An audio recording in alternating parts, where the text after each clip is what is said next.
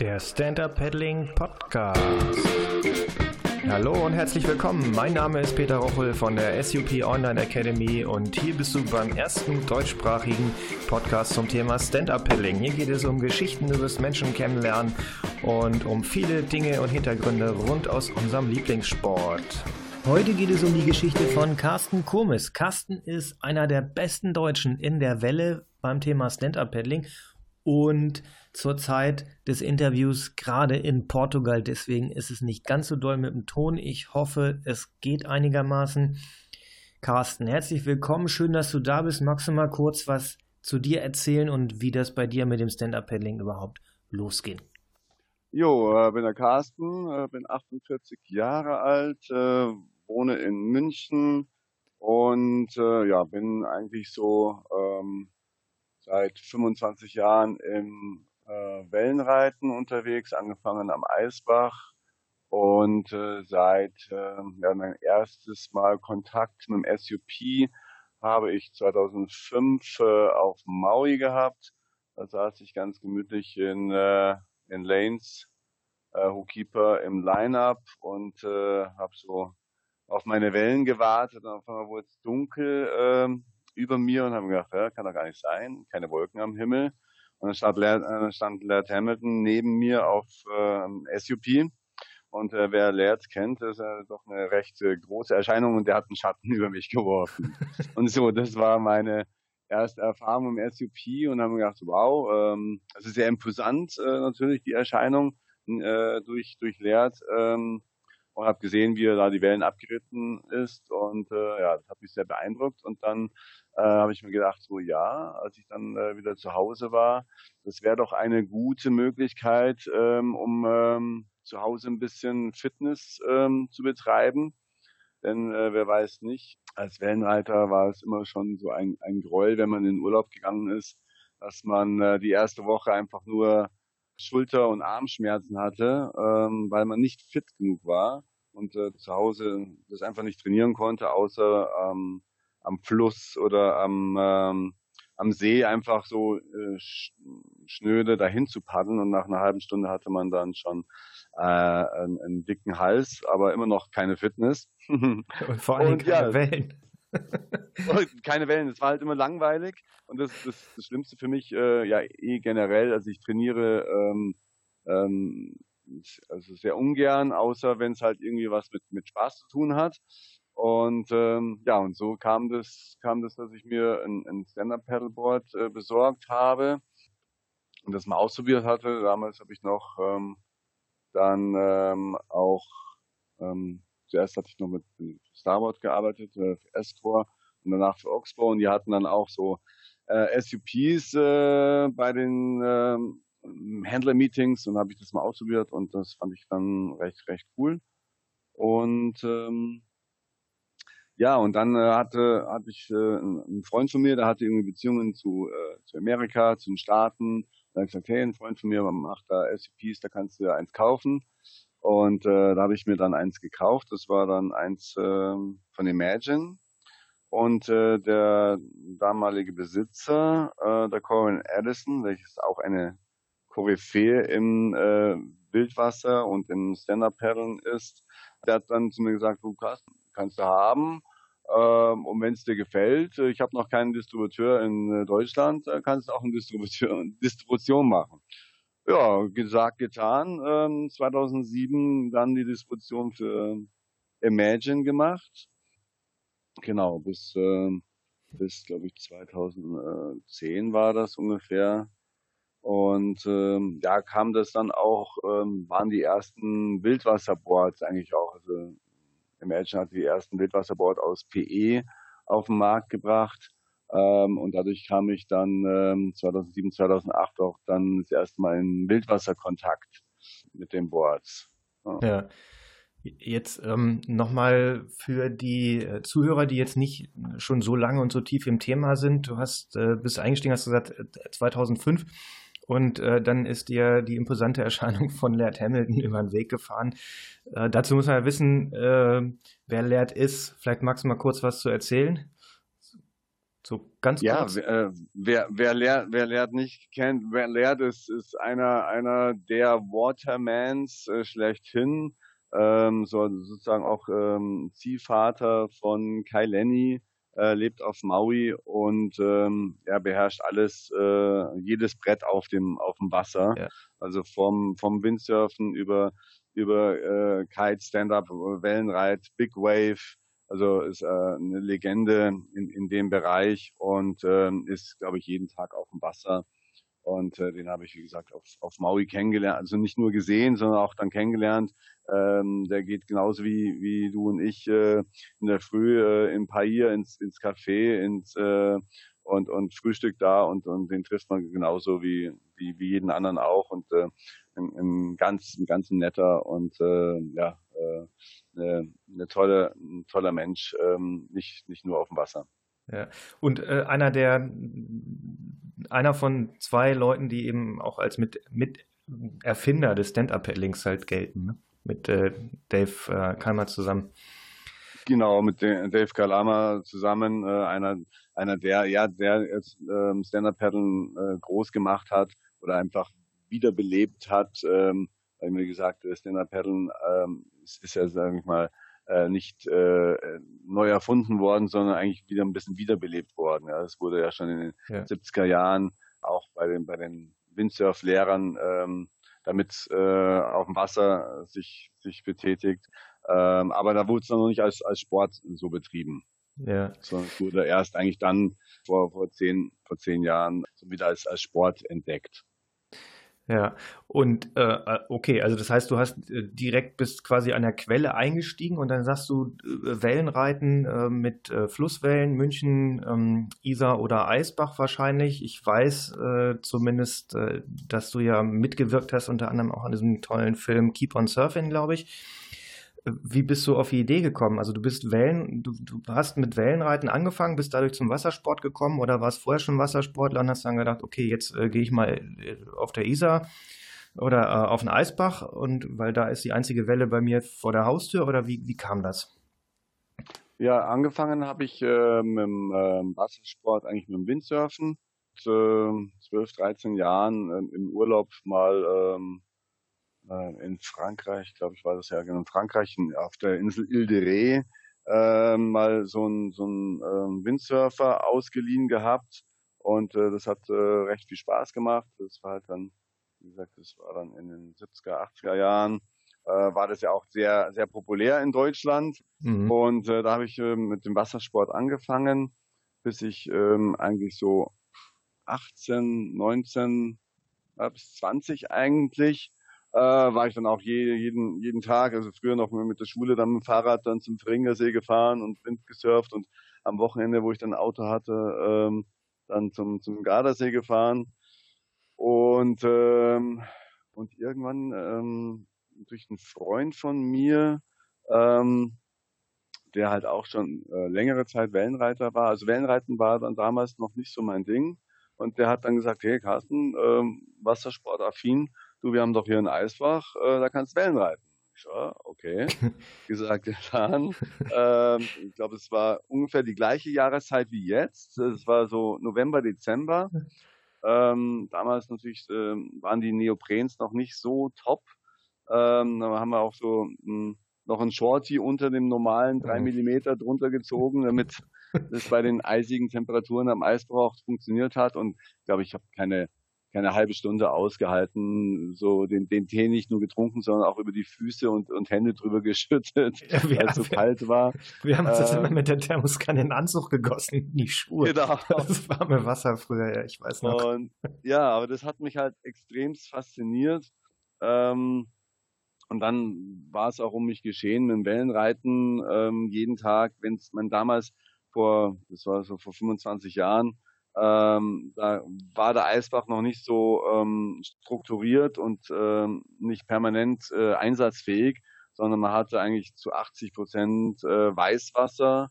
Ähm, und man musste jeden Tag vorbeischauen und, und, und sehen, also vor der Schule, nach der Schule, vor der Arbeit, nach der Arbeit, ähm, bist du vorbeigeradelt und, und hast geschaut, ob es Weißwasser war oder ob es eine grüne Lippe war, äh, Welle war.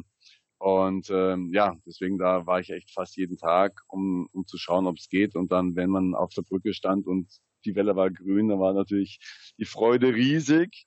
Ja, und äh, das war so mein, mein Wellenreitanfang. Also wie gesagt, Eisbach, nicht am Meer. Und dann später ähm, natürlich äh, Frankreich, äh, Lacanau, Hossegor, Biarritz, rauf und runter, jeden, jeden Sommer hingefahren. Und, ähm, und ja, das Wellenreiten hat dann auch ähm, ähm, sehr viel, ich war früher sehr viel im, im, Snowboard-Business unterwegs ähm, und äh, sehr viel Snowboarden, aber dann wurden meine Urlaube eher dem, dem Sommer äh, oder besser gesagt dem, dem Surfen gewidmet, ja, was, was jetzt auch jetzt noch ist. Also meine, ja. meine ganzen Urlaube gehen, gehen äh, in die Sommer Destinations äh, zum, zum Surfen, zum, zum Wellenreiten. Okay. Und ähm, Eisbach ist ja mit dem Stand-Up-Board. Geht das äh, auf einer Flusswelle ohne weiteres oder ist das eigentlich nichts für Flusswellen? Ähm, also am Eisbach ist halt sehr, sehr kurz und steil, deswegen ist es äh, für ein SUP eigentlich nicht wirklich geeignet, äh, weil man da im Eisbach sehr wenig Volumen braucht. Ähm, also mehr Volumen ist da, da eigentlich hinderlich, weil dann das Volumen eigentlich die ganze Zeit nach vorne schießt und man spitzt es ein. Mhm. Ähm, aber es gibt äh, sehr viele andere Flusswellen, die jetzt halt auch ein bisschen breiter sind und, ähm, und nicht, nicht so kurz sind. Also wenn sie so steil sind äh, wie der Eisbach, aber dann ein bisschen größer sind und man hat ein bisschen mehr Platz. Also Eisbach ist ja ein Kanal in, in dem Sinne und da hat nur eine Breite von, ähm, glaube ich, neun, zehn Metern. Ähm, und äh, dadurch, ähm, wenn man halt da mit einem zwei Meter SUP, sage ich jetzt mal, ähm, um, um, umfährt, dann äh, hat man doch äh, ja, zu wenig Platz. Aber es gibt äh, viele andere äh, Flusswellen in, in Deutschland, äh, in der Schweiz, in, in Frankreich, in Österreich, ähm, wo man wo man sehr gut SUP stand-upen kann. Also ob es jetzt äh, in Silz ist, äh, in Österreich ähm, oder oder in Frankreich. Ähm, ähm, das gibt super viele und äh, das macht irre irre Spaß und ähm, ja, es ist wieder Eisbach, es ist for free. Also man, man muss nichts zahlen, ähm, was also eins, eins der, der großen Sachen ist jetzt so am Stadt jetzt Wakeboarden oder sonst was, wo man immer sehr viel Geld zahlen muss, ja. ähm, ähm, um, um den Sport zu betreiben, ist halt Flusswellenreiten absolut umsonst. Man braucht also eigentlich das einzige, klar, man braucht das, das uh, Surfboard, aber ansonsten ähm, ist alles umsonst und das ist halt äh, toll. Ja, und man ist dann natürlich in der Natur. Ähm, das ist irre. Ja, kann ich nur äh, bestätigen. Jetzt ist natürlich das Ding, wie findet man so eine Flusswelle? Also hier bei uns ne, in, in Köln oder sagen wir mal so im, im Einzugsgebiet des Mittelrheins zum Beispiel. Ja, wir schauen dann, äh, sind dann auf der Suche nach Schiffswellen, äh, die sich an bestimmten Stellen zu stehenden Wellen äh, teilweise umbauen. Die kann man oftmals gar nicht so richtig erkennen äh, das hat jetzt nichts mit Rippen zu tun oder so, ne? Also da äh, kriegst du keine harten Turns oder irgendwas gefahren.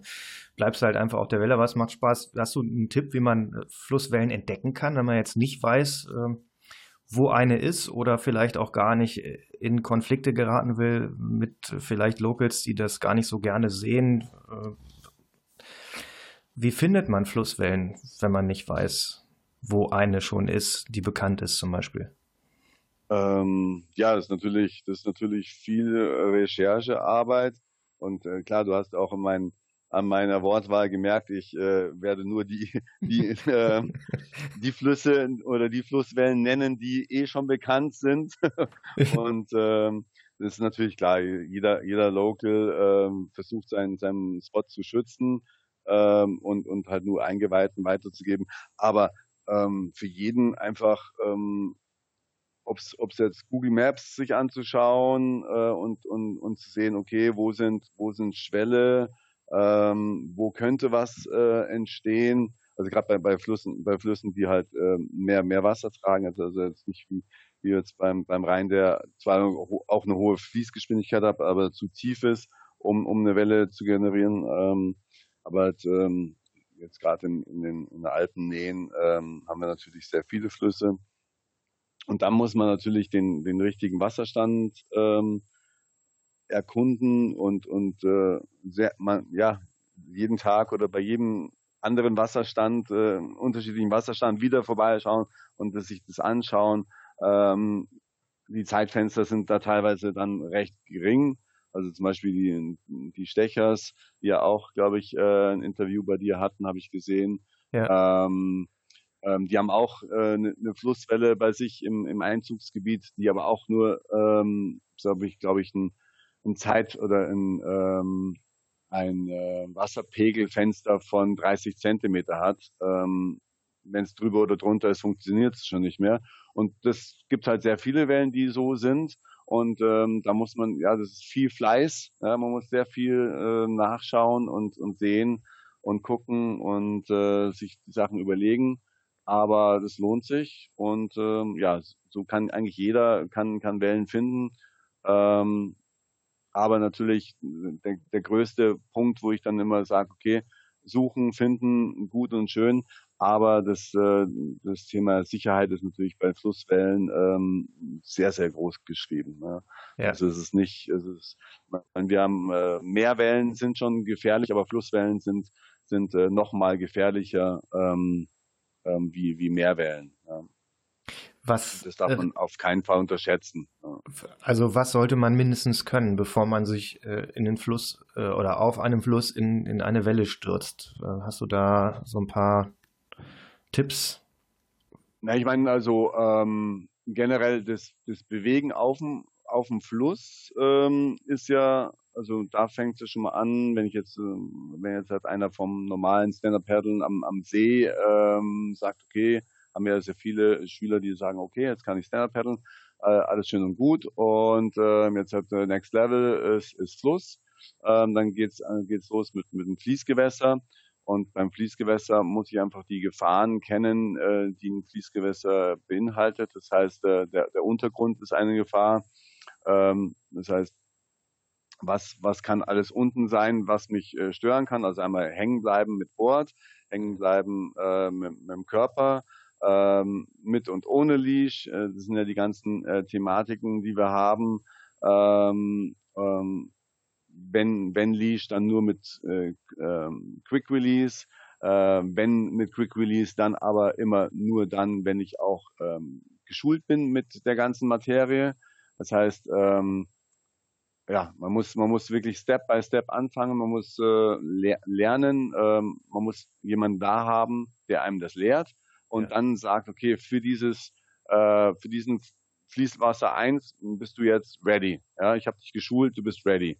Ähm, also ich würde jedem empfehlen, es nicht auf eigene Faust zu machen, sondern wirklich ähm, ähm, da, da einen geschulten, äh, geschulte Person ähm, da zu haben, die einem das lernt.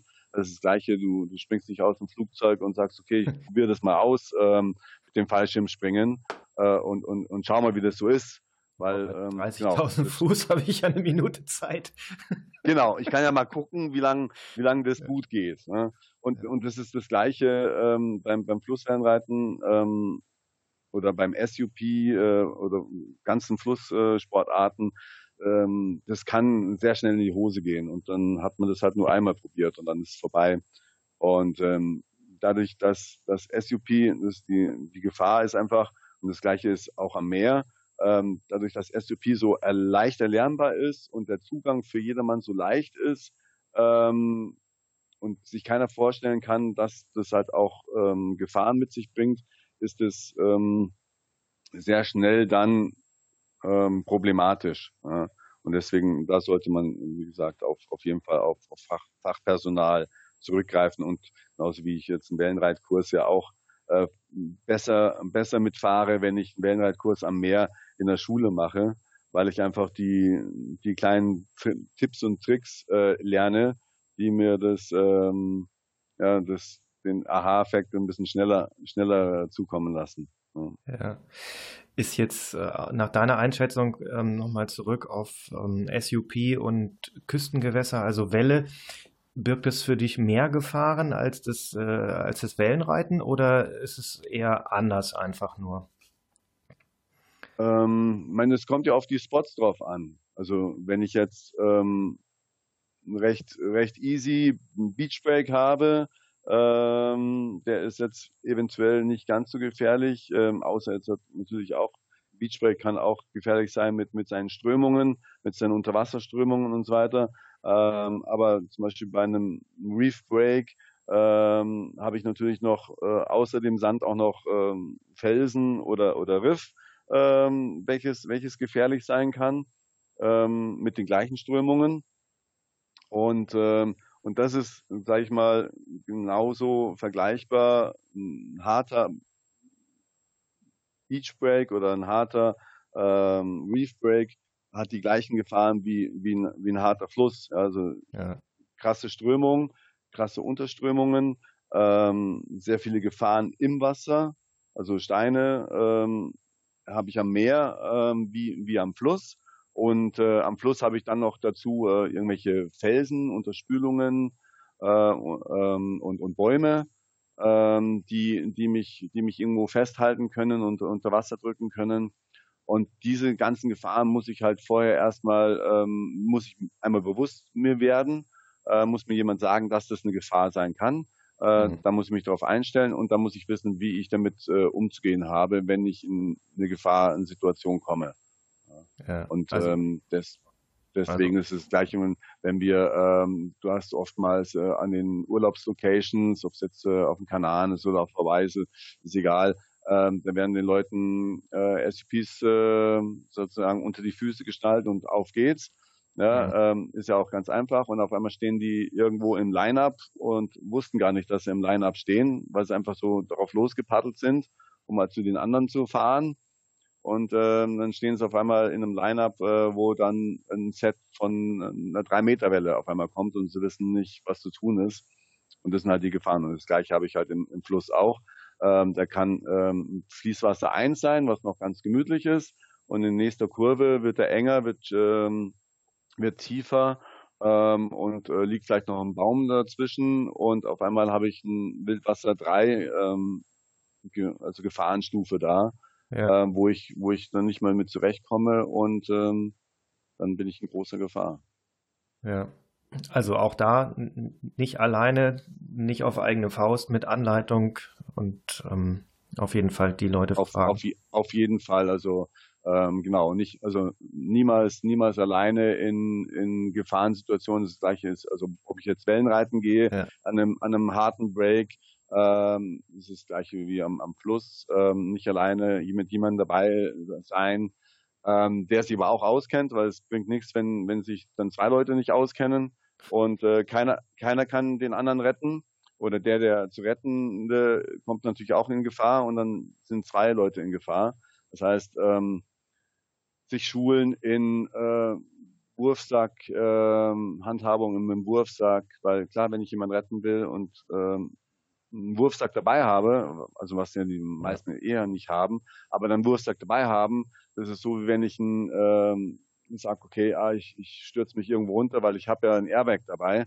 Aber wenn ich damit nicht, äh, nicht umgehen kann, ähm, dann, dann bringt mir das alles nichts. Also das ist ja eine, eine Kettenreaktion, ähm, die das dann hervorruft. Ja.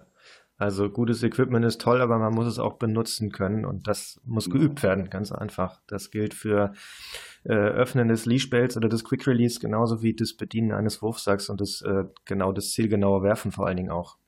Genau dass es äh, am besten ein, der, der gerettet werden soll, nicht einen Kopf kriegt und dass es so trifft, dass es dann auch erreichen kann oder dass es auf ihn zutreibt. Genau, das muss geübt werden. Genau, und auch, auch der, der im Wasser ist, muss, muss wissen, was er zu tun hat.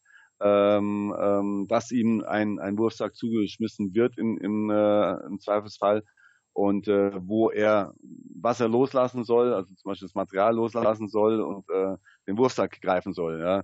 Wir haben auch schon dann Leute gehabt, die, die halten ihr, ihr Paddel fest ähm, und aber greifen nicht nach dem Wurfsack. Klar, das kostet 350 Euro, das teure Paddel. Ja, ja, genau, genau. ja. ja. Okay. Ähm, jetzt bist du ja nicht nur selber Sportler, du, ähm, das dürfen wir schon sagen, glaube ich, ne? Du machst ja den Deutschlandvertrieb, glaube ich, für äh, nicht mehr für Imagine, sondern für Starboard heute. Und ihr habt eine äh, gewaltige Palette an Boards zur Auswahl und Paddeln. Wie, ähm, wie findet man sich zurecht? Wie wähle ich als Aufsteiger, sagen wir mal so, jetzt ein Jahr See habe ich hinter mir und jetzt will ich doch irgendwie mal in den Fluss oder in die Welle. Wie treffe ich die richtige Auswahl für das geeignete Material? Ähm, was hast du selber zum Beispiel irgendwelche Vorzüge? Fangen wir mal so an. Also bist du selber eher ähm, Inflatable oder eher Hardboard-Typ oder kann man das überhaupt gar nicht so unterscheiden? Gibt es da gar keine sinnvolle Aufteilung? Nee, es ist, es ist ganz klar, ähm, die Aufteilung oder die äh, Ausrichtung geht nach dem, wo, wo ich meinen Sport machen möchte ja, mhm. ähm, und wie ich ihn machen möchte. Ähm, klar, also ist ja, ja immer sehr, sehr oft gesagt, oh, ja, bei, ihr bei Starboard habt einfach zu viele Bretter, die Auswahl ist zu groß, äh, da findet man sich nicht zurecht. Ja, aber es ist äh, eigentlich äh, in, in, in fünf, fünf Schritten ist es eigentlich recht äh, schnell dividiert und äh, das, das richtige Material für einen, einen gefunden. Also einmal ist die, die Frage, okay, wer, wer soll das, ähm, das Sportgerät betreiben? Ich nur alleine oder die ganze Familie? Ja, das ist natürlich dann, äh, dann schon ähm, ein Unterschied. Ähm, dann will ich, äh, wo möchte ich es betreiben? Jetzt halt nur am, am See ähm, oder am Fluss oder am Meer. Ähm, das heißt, ähm, wenn ich jetzt nur am, am Fluss eine Tour fahren möchte, ja, und einfach Touren fahren möchte, wie der Name schon sagt, dann nehme ich ein Tourenboard, also klassisch 12,6 auf 31. Ähm, und dann, wie du schon sagst, der Frage Hardboard oder, oder ähm, Inflatable ist natürlich ähm, die Bedienung. Ähm, möchte, habe ich, habe ich Platz, also habe ich Platz?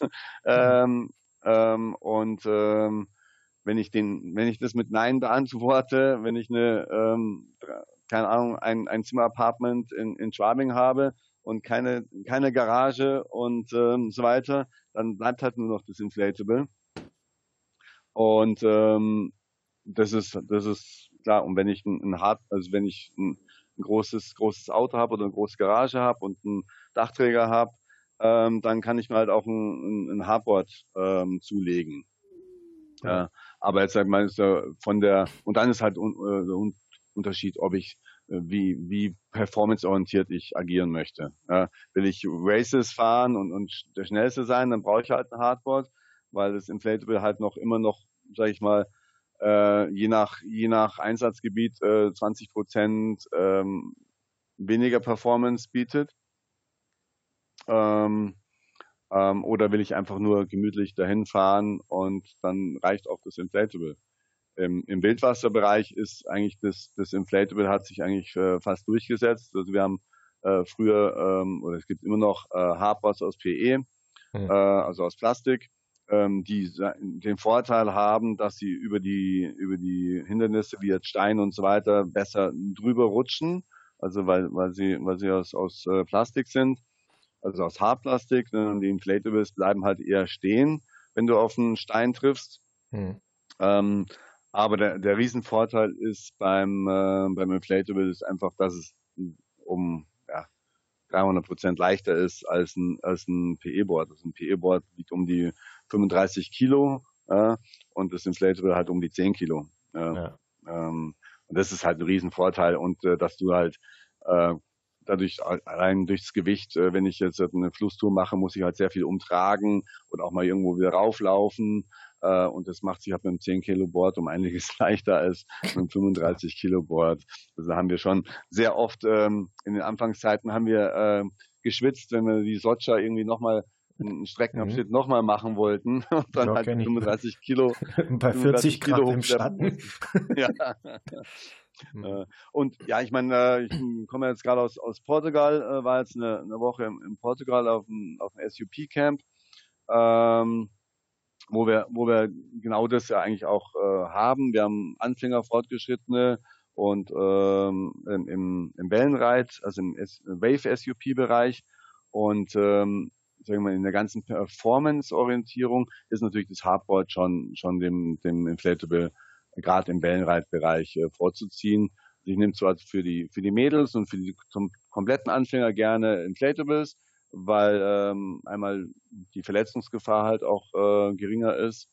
Aber ab dem Moment, wo sie ein bisschen schon auf der äh, auf dem Board stehen können und, und eine Welle abfahren können, Da wollen sie eigentlich alle dann äh, aufs Hardboard umsteigen, weil die Umsetzung ähm, der, der Kräfte direkter ist, die Kanten sind, sind besser ähm, und, und ähm, das, das Volumen ist, ist besser verteilt. Also ich habe es dann im Heck ganz dünn und äh, habe nur das Volumen in der in der Mitte und die, die Nose ist, äh, ist dünn und die Rails sind scharf und das ist das, was ein, ein Hardboard dann auszeichnet in der in der Performance in der Welle. Ja. Ähm. Also in der Welle, ähm, klar, also ich kann, ich, ich kenne das auch, das letztes Jahr geschafft, mal wirklich bei richtig dickem Swell mit einem ähm, Inflatable zu fahren. Das ist also ja runterfahren, ne? Das ist, mehr ist das dann nicht wenn es überhaupt. Es ist runterfahren, es ist teilweise, klar, du, du, du, kannst schon Wellen fahren, aber es ist halt, äh, die Zeitverzögerung von deinen Aktionen ist halt schon enorm. Also wenn ich dann auf eine Kante gehe und einen Turn einleite, dann zwei, drei Sekunden später macht das Board dann es auch und es klebt halt mehr auf dem Wasser, als dass es gleitet. Ja. Ähm, sicherlich wird es da in, in, in, den nächsten Jahren ähm, auch noch ähm, Entwicklungen geben, ähm, um, um das zu verbessern. Aber ähm, das, das wird sicherlich noch dauern und äh, ich sage jetzt mal, das, das Hardboard ja. wirst du wirst du einfach nicht äh, nicht übertreffen können äh, von der von der Performance her. Okay. Aber ist ja auch okay so. ja. ja, also erstens überlegen, äh, wo soll es eingesetzt werden, zweitens, wer soll es benutzen, äh, dann nochmal Entscheidung Hardboard oder Inflatable in Bezug auf, äh, wie will ich es und kann ich es transportieren und oder lagern. Und bei Fluss, ja, das äh, teile ich mit, diese Einschätzung. Äh, das geht eindeutig Richtung Inflatable, weil es einfach ja, mehr Vorteile bringt. Ähm, ja, genau. Und ansonsten freie Auswahl. Okay, Carsten. Ähm, bis dahin. Jetzt äh, ist die Frage, ich höre das gerade raus, du gibst also auch Kurse, du machst Camps? Oder hm, hast du die als Veranstalter mit begleitet oder bist du tatsächlich auch aktiv als, äh, als Lehrer unterwegs? Genau, ich, ich, ich äh, mache äh, Guido von Bavarian Waters, ein Freund von mir, der macht halt äh, SUP-Camps und da bin ich ähm, als, als Lehrer vor Ort und äh, betreue, betreue dort die, die Gäste meistens im, im fortgeschrittenen Bereich also für die, die schon äh, ähm, SUP können und äh, sich auch vielleicht schon in, in der Welle mal reingewagt haben, äh, um da das, das Level ein bisschen zu erhöhen. Ja, cool. Machen wir, packen wir in die Show Notes, verlinken wir direkt, dann äh, können die Zuhörer dich da auch finden oder zumindest mit etwas Glück. Vermutlich wirst du nicht bei allen Camps dabei sein oder bist du tatsächlich bei allen dabei? Bis, bis jetzt äh, bin ich bei allen Camps dabei. Also wir haben äh, vier, vier Camps im Jahr momentan. Äh, ist jetzt war jetzt gerade eins in, in, Portugal, in Figueira de Foz. Ähm, und äh, wäre jetzt eigentlich auch ähm, im Dezember eins auf Fuerte. Das mussten wir aber jetzt leider absagen, weil zu gleichen Zeitpunkt die deutsche Meisterschaft äh, ja in, äh, in Peniche ist. Ja. Ähm, und normalerweise haben, also letztes Jahr hatten wir dann auch ein, noch ein, ein, Camp gemacht nach dem Figuera ähm, Camp, dann nochmal eins in, in Peniche. Das haben wir aber diesmal jetzt hat, ähm, ähm, ausfallen lassen oder sagen wir so, ähm, haben gesagt, wir, wir konzentrieren uns mehr auf die deutsche Meisterschaft ähm, als aufs Camp und äh, werden dann, äh, das nächste Camp ist dann äh, in Andalusien im äh, eine Woche vor, vor Ostern. Das ist dann, glaube ich, die erste Aprilwoche. Und ähm, genau, und äh, ja, habe mir jetzt gerade überlegt, ähm, vielleicht ähm, ja, Fuerte wird immer voller, wird immer schwieriger, da Camps zu geben. Ähm, vielleicht macht man da einfach auch mehr so die, die technischen Varianten, ähm, also auch so, so Downwinder, Technical Trainings, äh, anstatt das normale ähm, Camp. Ein bisschen spezifizieren, ein bisschen, bisschen auf, äh, auf andere Aspekte achten. Ja, jetzt mal eine Frage. Äh, Figueira de Foz, das ist so südlich von Moledo, relativ weit im Norden noch, ne? oberhalb von Porto, oder? Das ist, ähm, das ist zwischen Porto und Lissabon eigentlich. Ah, okay. Genau so anderthalb, anderthalb Stunden ähm, von, von Porto äh, südlich. Und ähm, genau, das war, also ist eigentlich ein ganz verschlafenes äh, Örtchen, also eigentlich ist eine, schon eine Stadt, aber ähm, war auch, äh, vor, vor zehn Jahren mal äh, WCT Austragungsort, bevor es dann Peniche äh, übernommen hat. weil er gesagt hat, äh, weil Lissabon gesagt hat, war, da haben wir mehr Geld und da haben wir, da steckt noch ein bisschen mehr Geld rein. Äh, deswegen ein bisschen verschlafen, aber dadurch auch recht cool. Also immer noch äh, 1A, 1A Wellen, aber weniger Leute, was äh, ganz, ganz cool ist, gerade als SUPler.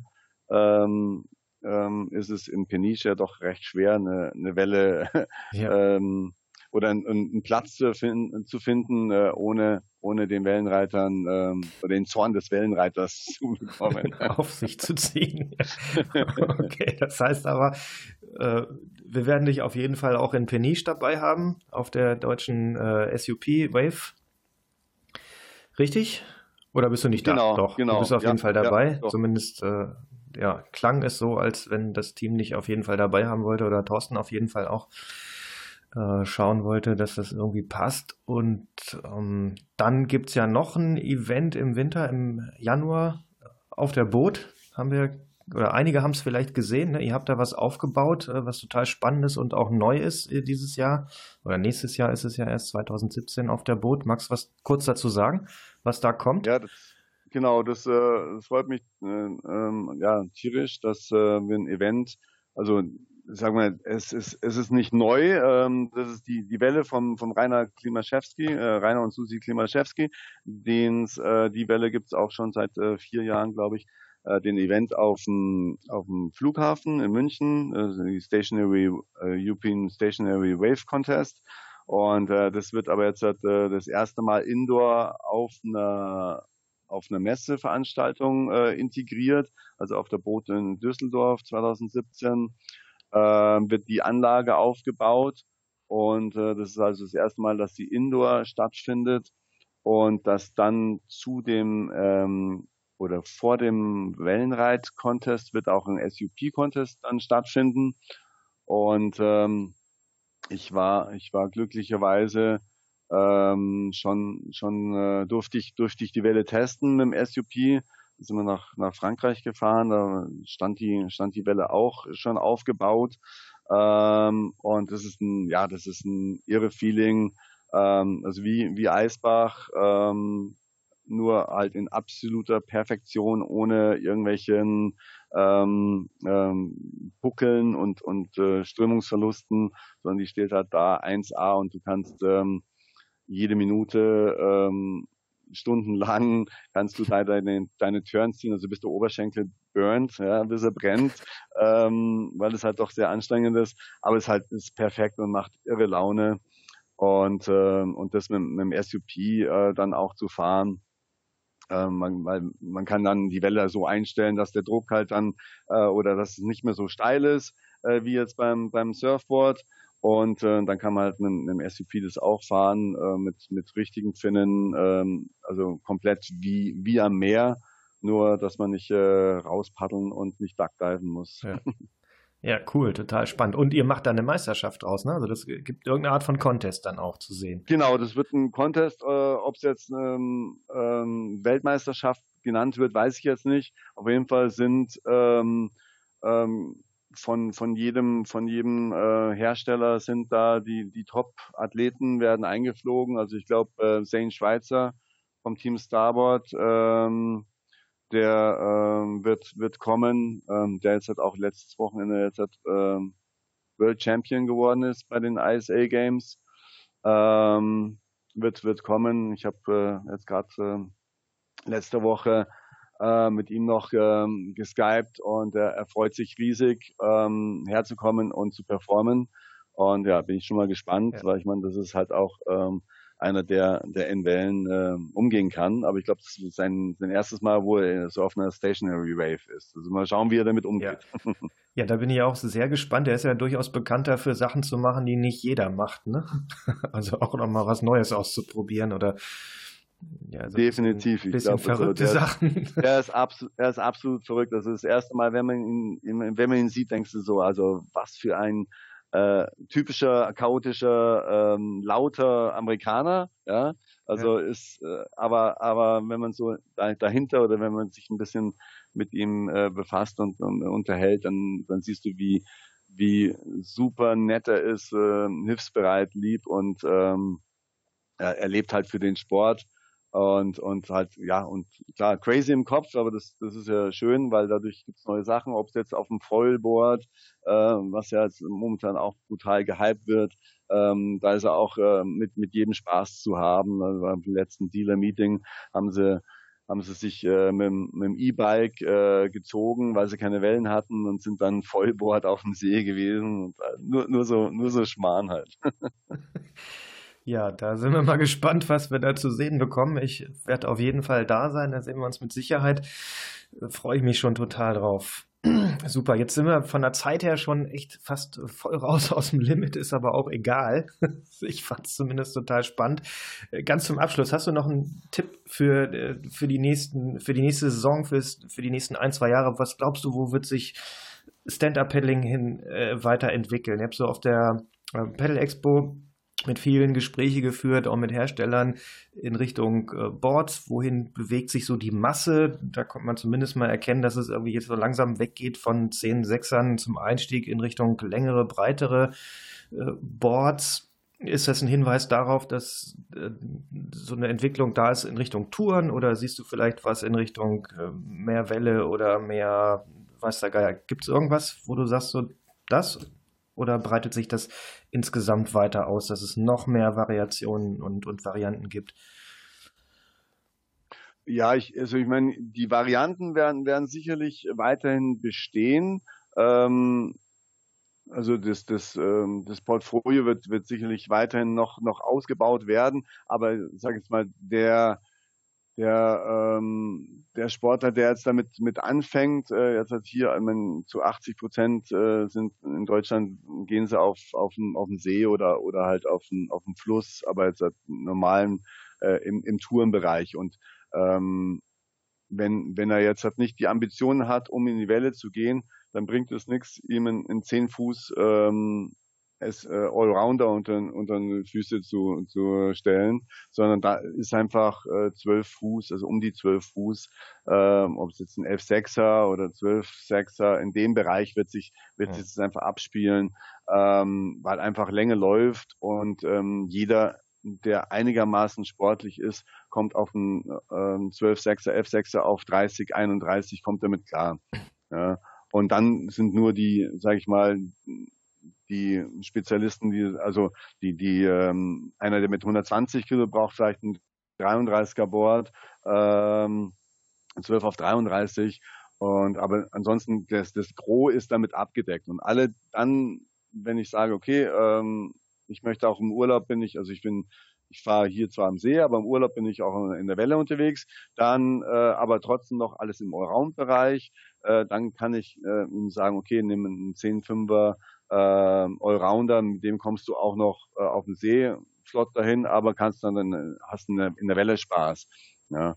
Und ähm, und ähm, ich meine klar, ich meine, das habe ich jetzt bei mir auch im Camp gesehen. Jeder will immer kürzer und kleiner, ähm, weil weil das halt sieht, ja, weil das, äh, ob es jetzt Kai Lenny äh, oder so, die die fahren äh, oder oder ähm, Zane, äh, Zane Schweizer oder Sean Pointer. Äh, der Zane fährt ein, ein 6-9 auf 23. Ja, ich meine, das ist einfach für unser Eins einfach nicht gemacht. Ja, das sind ja nicht gut genug.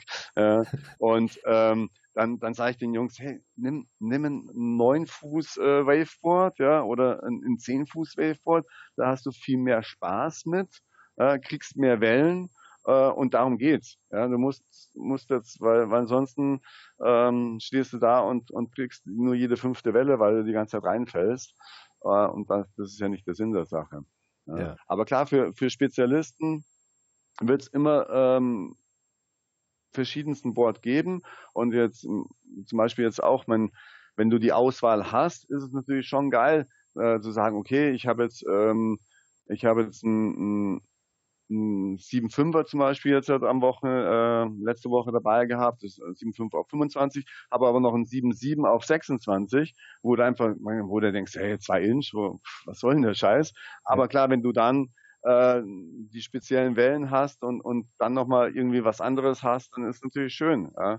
Oder wenn du ähm, dann etwas äh, rundere Wellen hast, die nicht so viel Druck haben, dann nimmst du halt einen, einen Hypernaut mit mehr Volumen, wo ein bisschen breiter ist, wo da halt die Welle leichter bekommst, aber was genauso kurz und wendig ist. Also deswegen wird es sicherlich ähm, weiterhin super viele Boards geben, ihren speziellen Einsatzbereich, aber das Gros für den Otto Normalverbraucher, wenn man ihn so nennen darf, der einfach Spaß und, und Fitness äh, betreiben möchte oder einfach nur die Natur genießen möchte, ähm, das wird im Tourer-Bereich mit zwölf Fuß um, um den Dreh rum bleiben. Ja, das denke ich auch. Und ähm, so, man kann, also ja, wenn man da in Richtung ähm, 11.6, 12.6 geht, dann kann man ja auch mal bei dem einen oder anderen Jedermann-Rennen schon mitmachen, ohne direkt äh, zwangsläufig ganz hinten zu landen. Ja, genau. Und, und da, da hoffe ich, dass, dass, äh, dass die Entwicklung, ähm, wir waren ja schon mal vor drei, vier Jahren so weit, dass, dass wir die ganzen Sprintrennen auf Inflatables hatten. Ähm, ich hoffe, dass wir da auch wieder mit Veranstaltern und ähm, Verbänden wieder dahin kommen, dass ähm, mehr in diesen Bereich geht, in diesen äh, Fun-Bereich, äh, wenn man ihn nennt, aber oder äh, es muss darf gar nicht Fun genannt werden, sondern einfach auch, dass dass äh, jeder jeder mit einem 12-6er Tourer ähm, auch äh, Chancen hat, bei bei einem Rennen mitzumachen und äh, nicht nur die die Top-Elite-Leute mit äh, Carbonboards für 4.000 Euro, äh, die äh, ja die Chance haben äh, weil ähm, nur dadurch kriegen wir dann die Leute auf, auf die Bretter und ähm, da, ja, und sie sollen Spaß haben und, und ich glaube, das ist, das ist viel wichtiger als alles andere. Und äh, ja, ich bin, äh, ja, ich, ho ich hoffe, dass, dass wir das schaffen mit vereinten Kräften, ähm, dass wir da wieder dazu kommen, dass, dass mehr Leute ähm, bei den Rennen auch dabei sind. Ja. Ja, ich werde meinen Teil, ich, ich werde versuchen, meinen Teil dazu beizutragen, da bin ich ganz bei dir. Carsten, ich äh, danke dir vielmals, dass du uns die Ehre erwiesen hast, dabei zu sein. Vielen, vielen Dank und äh, ich denke, wir sehen uns auf jeden Fall äh, spätestens auf der Boot. Bis dahin, hau ja. rein. Tschüss. Ich, ich freue mich total. Äh, bis auf, aufs nächste Mal auf dem Wasser. Das war es auch schon für heute. Alle Links zu dieser Show findet ihr in den Show Notes. Bitte abonniert diesen Podcast in iTunes und hinterlasst mir eine Bewertung. Das ist die einzige Möglichkeit des Feedbacks. Und äh, wenn es euch gefällt, empfehlt es weiter, sagt es anderen und gebt uns eine gute Bewertung. Vielen Dank, bis bald, euer Peter.